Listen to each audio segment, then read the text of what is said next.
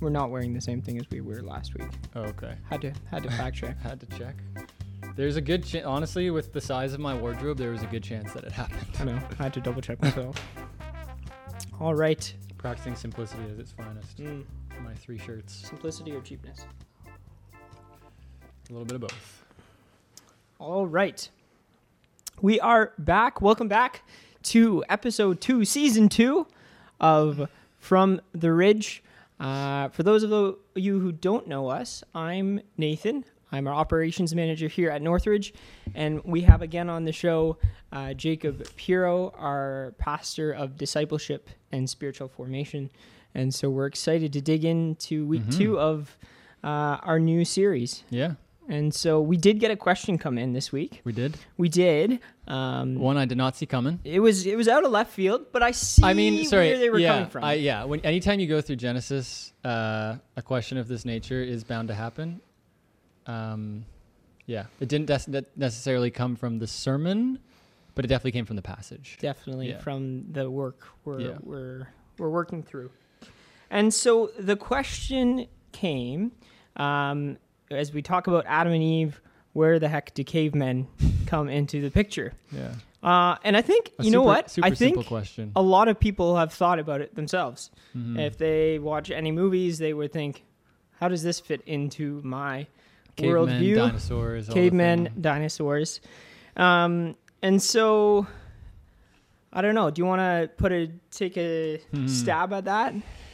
Yeah, I'll a very light stab. Light stab. um, because this is a question that certainly you can go very, very, very deep into, hmm uh, beyond the breadth of probably both of our level of understanding.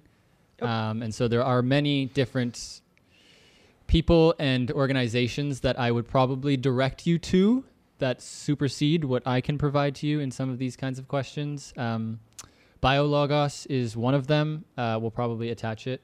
An organization that kind of looks at the relationship between faith and the scriptures and science, because that's ultimately what I feel like this question is getting at. Yeah, it's definitely leaning into the idea of uh, creationism, the literal account of how Seven humans came about.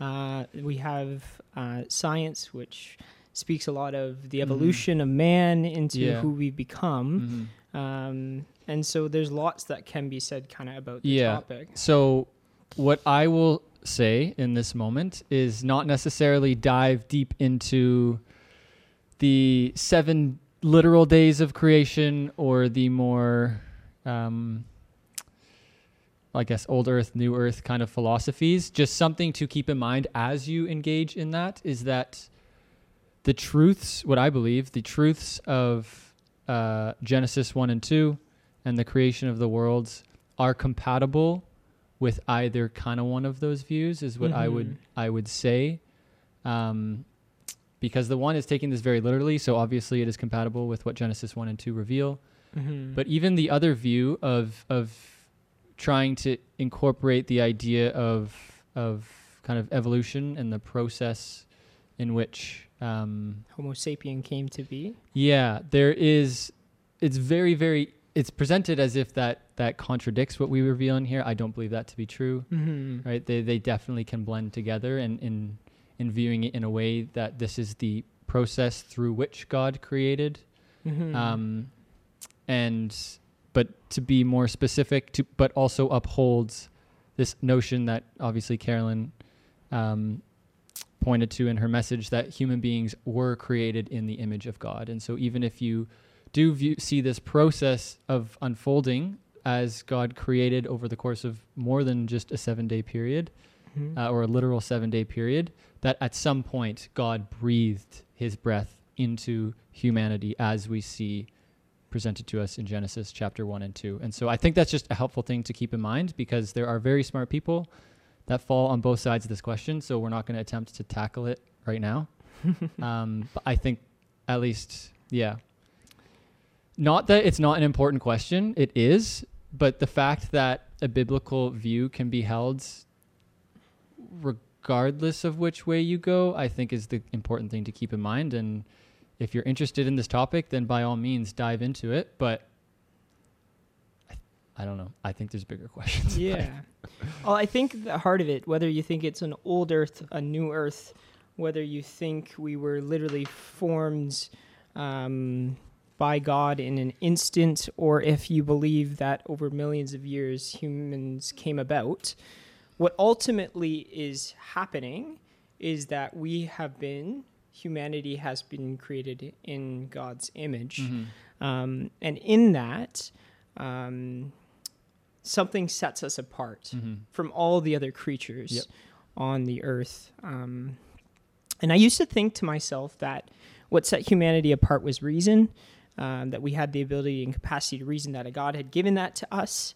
Uh, I certainly have changed my kind of view on that. Mm. Um, not every human we know has the capacity to reason, Mhm. um, and they're no less human. Mhm. Um, but one of the courses uh, my wife Madeline was studying Mhm. uh, was the theology of the human person, thinking really specifically about what it means to be human.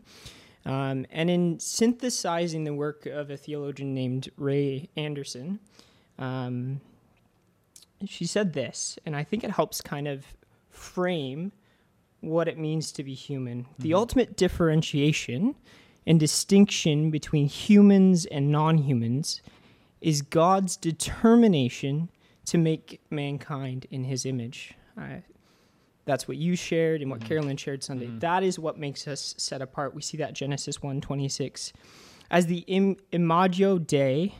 My Latin sucks. Mhm.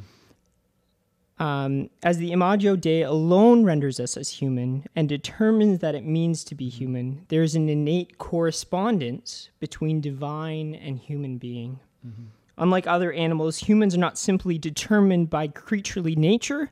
Mhm. We're not like all the other creatures that move and walk around the earth, but we have an orientation to God where we're called to participate joyfully Mhm. in this divine appointment. Yeah. In being addressed by God, we also have the ability to address Him. Mhm. And there's this beautiful symbolism that we see uh, in the Trinity, Mhm. uh, this relationship that we're invited to participate in. Yeah.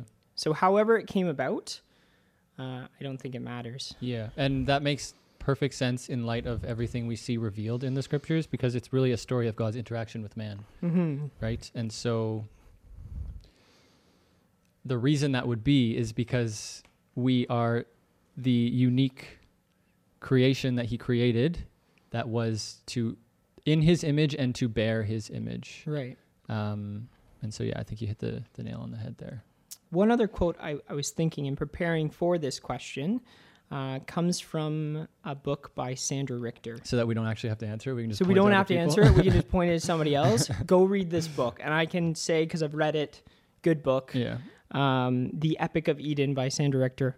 I'll link it down below. yeah. Your life group's going through it. My life group is going through it. Um, and this is her introduction. So she's an Old Testament scholar. And I think sometimes when we get caught up with these questions about cavemen, evolution, this, that, the other, Mhm.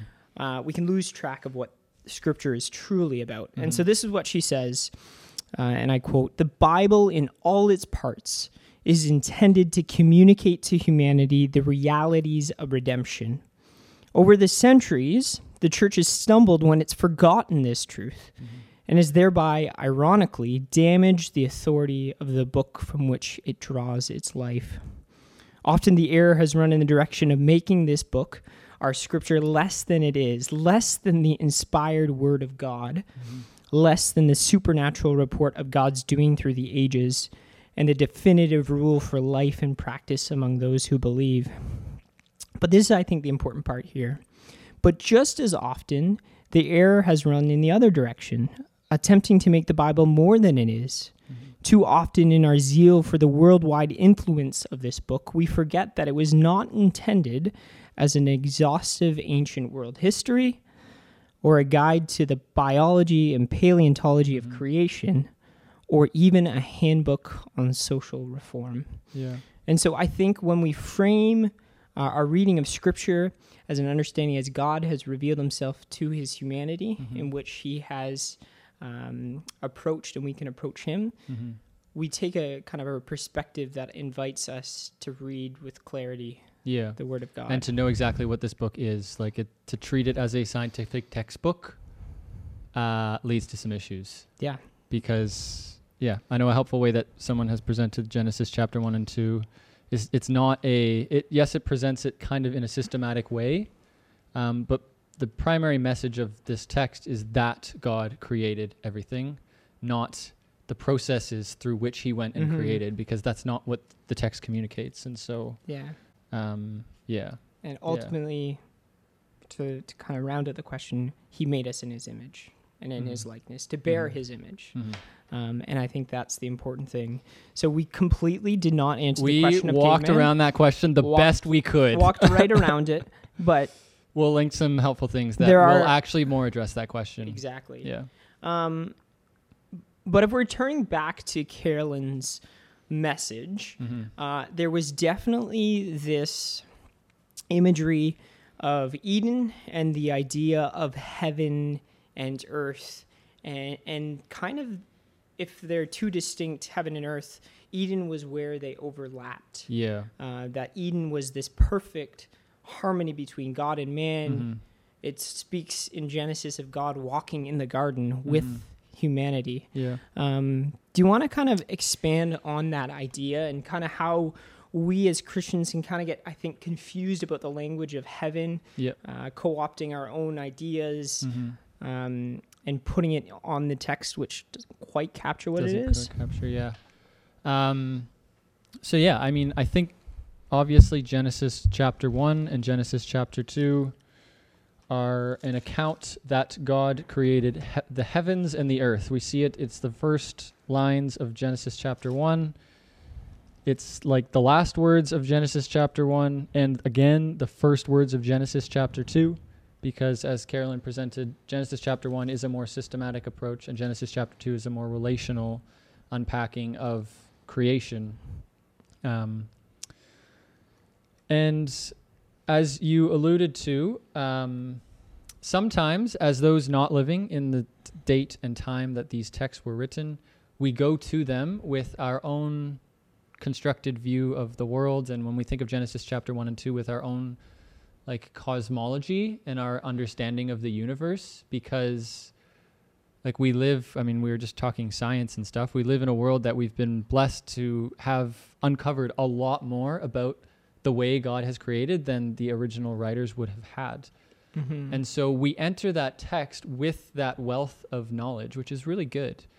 Um, but in order to fully capture, I believe, what they are communicating, you have to do your best to go into it with the lens through which they went into it. And so when we're dealing with a text that's dealing about heaven and earth, like I feel like we entered the text thinking about earth. Okay, it's a planet amongst many planets, Mhm. amongst many galaxies. Um, it just happens to be the one that we inhabit. Um, when we think of heaven, um, I mean, a whole bunch of things might come to mind, but typically the average person thinks of heaven, oh, that's the place that I go, hopefully, when I die. right. It's like out I- of This completely other dimension yeah. that's not Earth. It's not here. It's somewhere else. We don't really know where, but like, I guess our spirit goes there when we die. And so that's typically the lens through which we think about heaven. And that's the context through which we talk about it. It's the place we go when we die.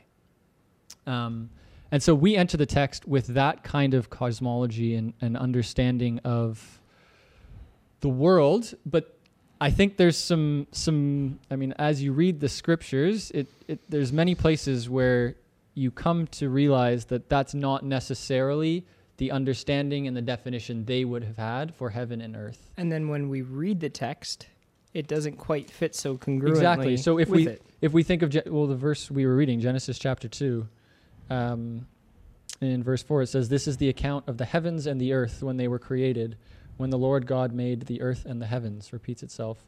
And then we have a description of the garden. So it's like for us that's like well that's just earth. yeah. But the text is saying this is the this is the account of heaven and earth, but then we just hear earth. Like that's kind of confusing. Um, and there's other places you can look in scripture that our cosmology doesn't make sense in light of what the, the scriptures are saying. Um, I even think of like if we fast forward to Jesus and I mean all of the gospels, but I think of in Matthew, um, like well in all the gospels, right after his baptism, the first like proclamation, like public proclamation that Jesus makes Mm-hmm. is that the kingdom of God or the kingdom of heaven, interchangeable phrases, has come. And so that come near, the, the Greek, it's like it's it, it's drawing close. It's literally coming to earth.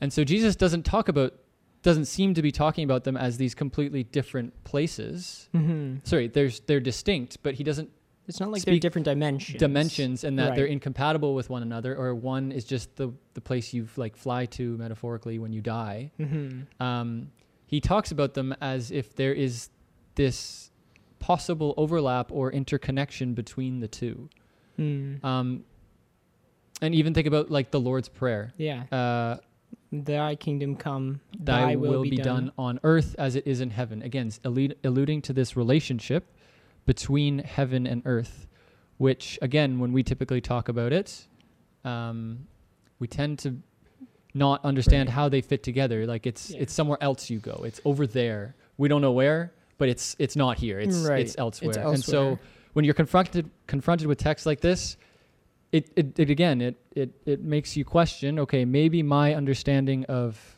heaven and earth don't necessarily match the way that the original writers understood heaven and earth Right. So the question then is, what is the best way heaven? yeah so easy question um i i took a bible project course actually and on heaven and earth we'll include the link to it actually and maybe some helpful videos that will unpack video. what i'm attempting to unpack a lot more eloquently um but they kind of do a long unpacking of different places where the scriptures are talking about heaven and earth and they come to the conclusion uh, which is one I, I tend to agree with, that the, the simplest but most biblically accurate way of understanding or defining heaven and earth is to just view it as our space and God's space.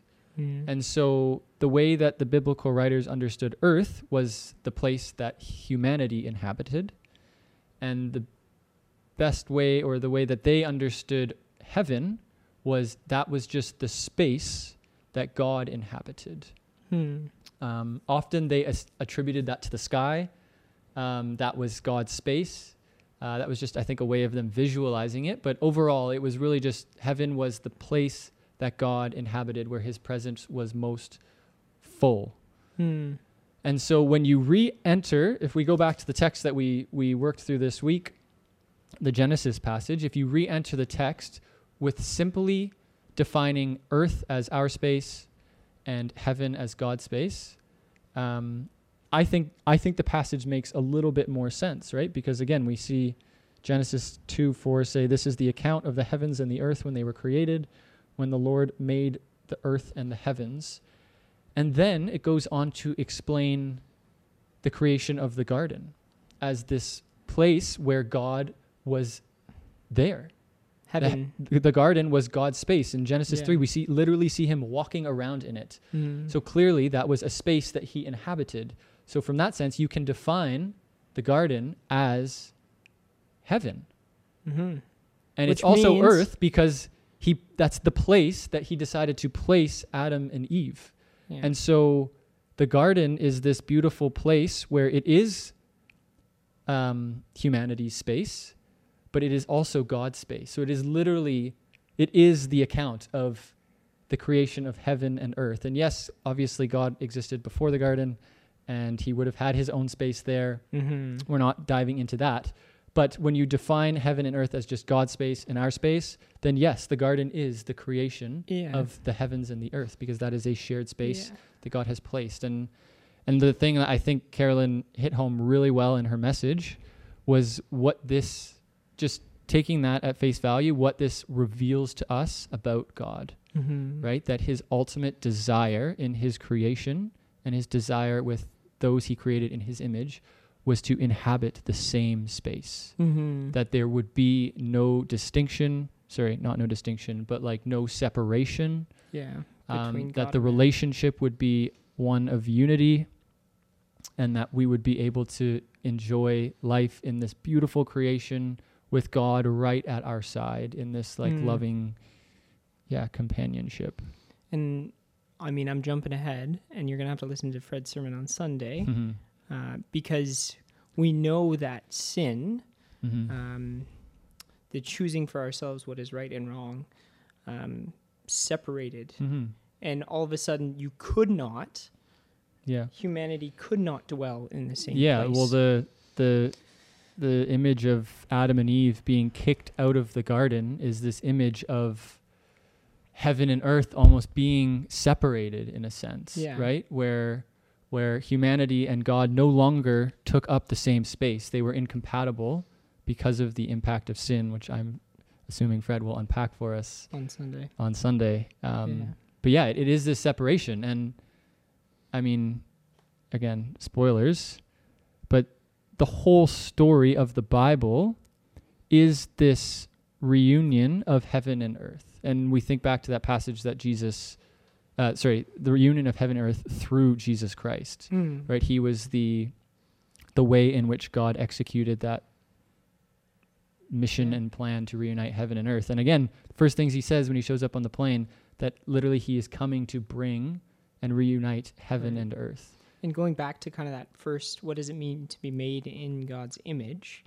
Uh, we reflect God's image, but the only way uh, that we're able to respond to God Mm-hmm. is through Christ. Mm-hmm.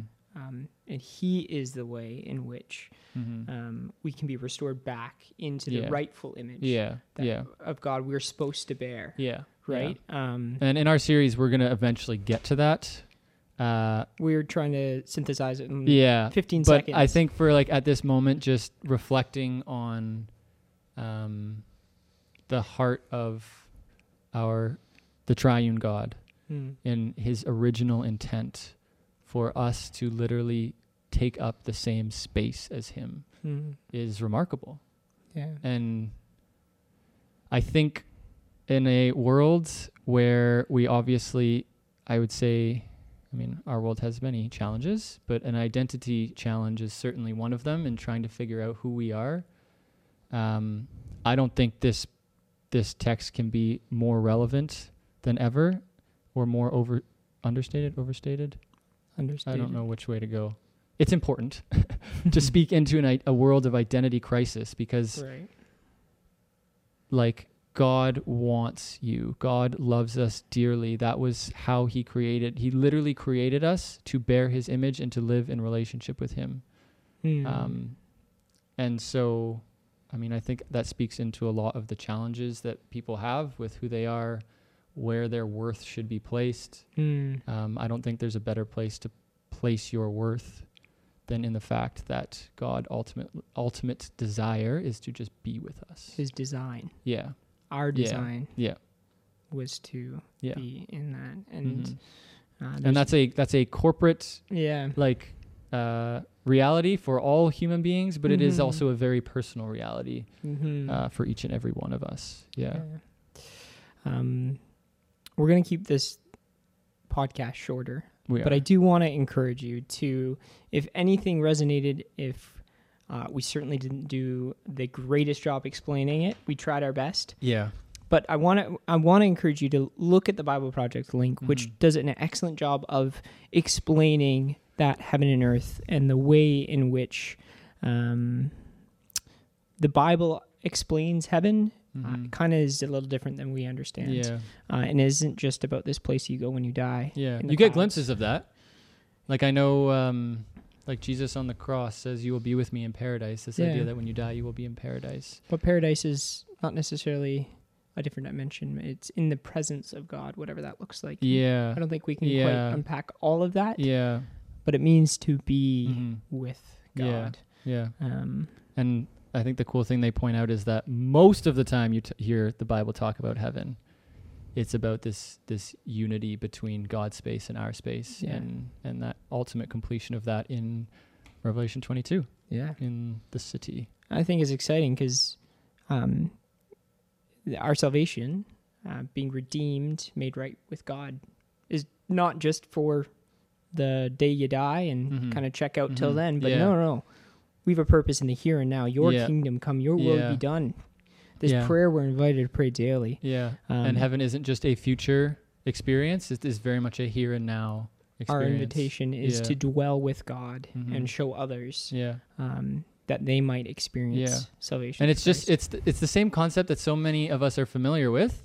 It's just now adopting the heaven and earth language to talk about it because we always talk about Jesus makes a way for us to have a relationship with God, Mhm. um, uninfringed by our sin, um, and no longer dependent upon my ability to sin or not sin. It's dependent upon what Christ has done for me.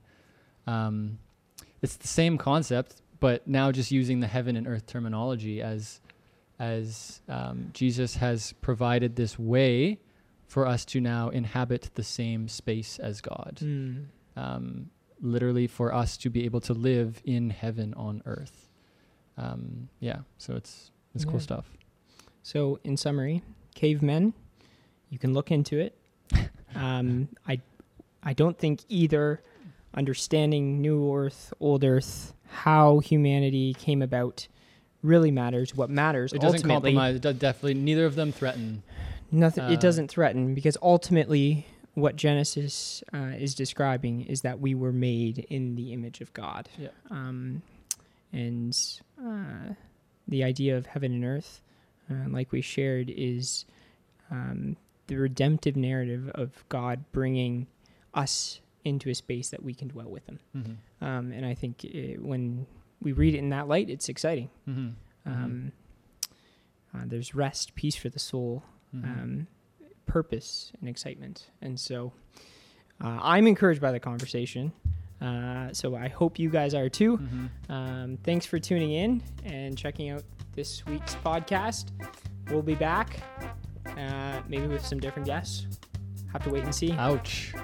Ouch. He's been great, hasn't he? I will not take that personally. Don't take it personally.